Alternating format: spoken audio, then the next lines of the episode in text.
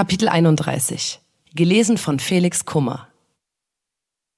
Ich kann mich an eine Situation noch recht gut erinnern. Ich war so 14, 15, hatte übers Wochenende sturmfrei. Einen der Abende hatte ich eine gute Freundin zu Besuch, mit der einfach nur rumhängen und quatschen geplant war. Später am Abend war die Stimmung bei uns ein wenig angeheizt und spontan kamen noch ein paar Bekannte meiner Freundin vorbei. Alle verstanden sich gut und die Runde war entspannt. Später nachts kam es dann in der Küche zu einer Situation, die mich ziemlich überfordert hat. Ich stand allein in der Küche an der Küchenzeile, um noch ein paar Snacks zuzubereiten, als unerwartet einer der männlichen Bekannten in der Tür stand. Ich hatte ihn erst gar nicht bemerkt und kann mich nicht mehr an ein Gespräch erinnern. Ich weiß nur, dass der Typ irgendwann von hinten an mich herangetreten kam und anfing, mich anzufassen.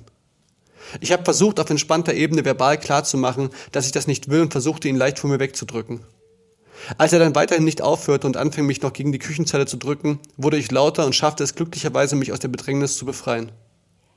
Ich lief ins Wohnzimmer, wo die anderen saßen und verkündete ziemlich harsch, dass doch bitte alle jetzt nach Hause gehen müssten, ohne mich weiter zu erklären.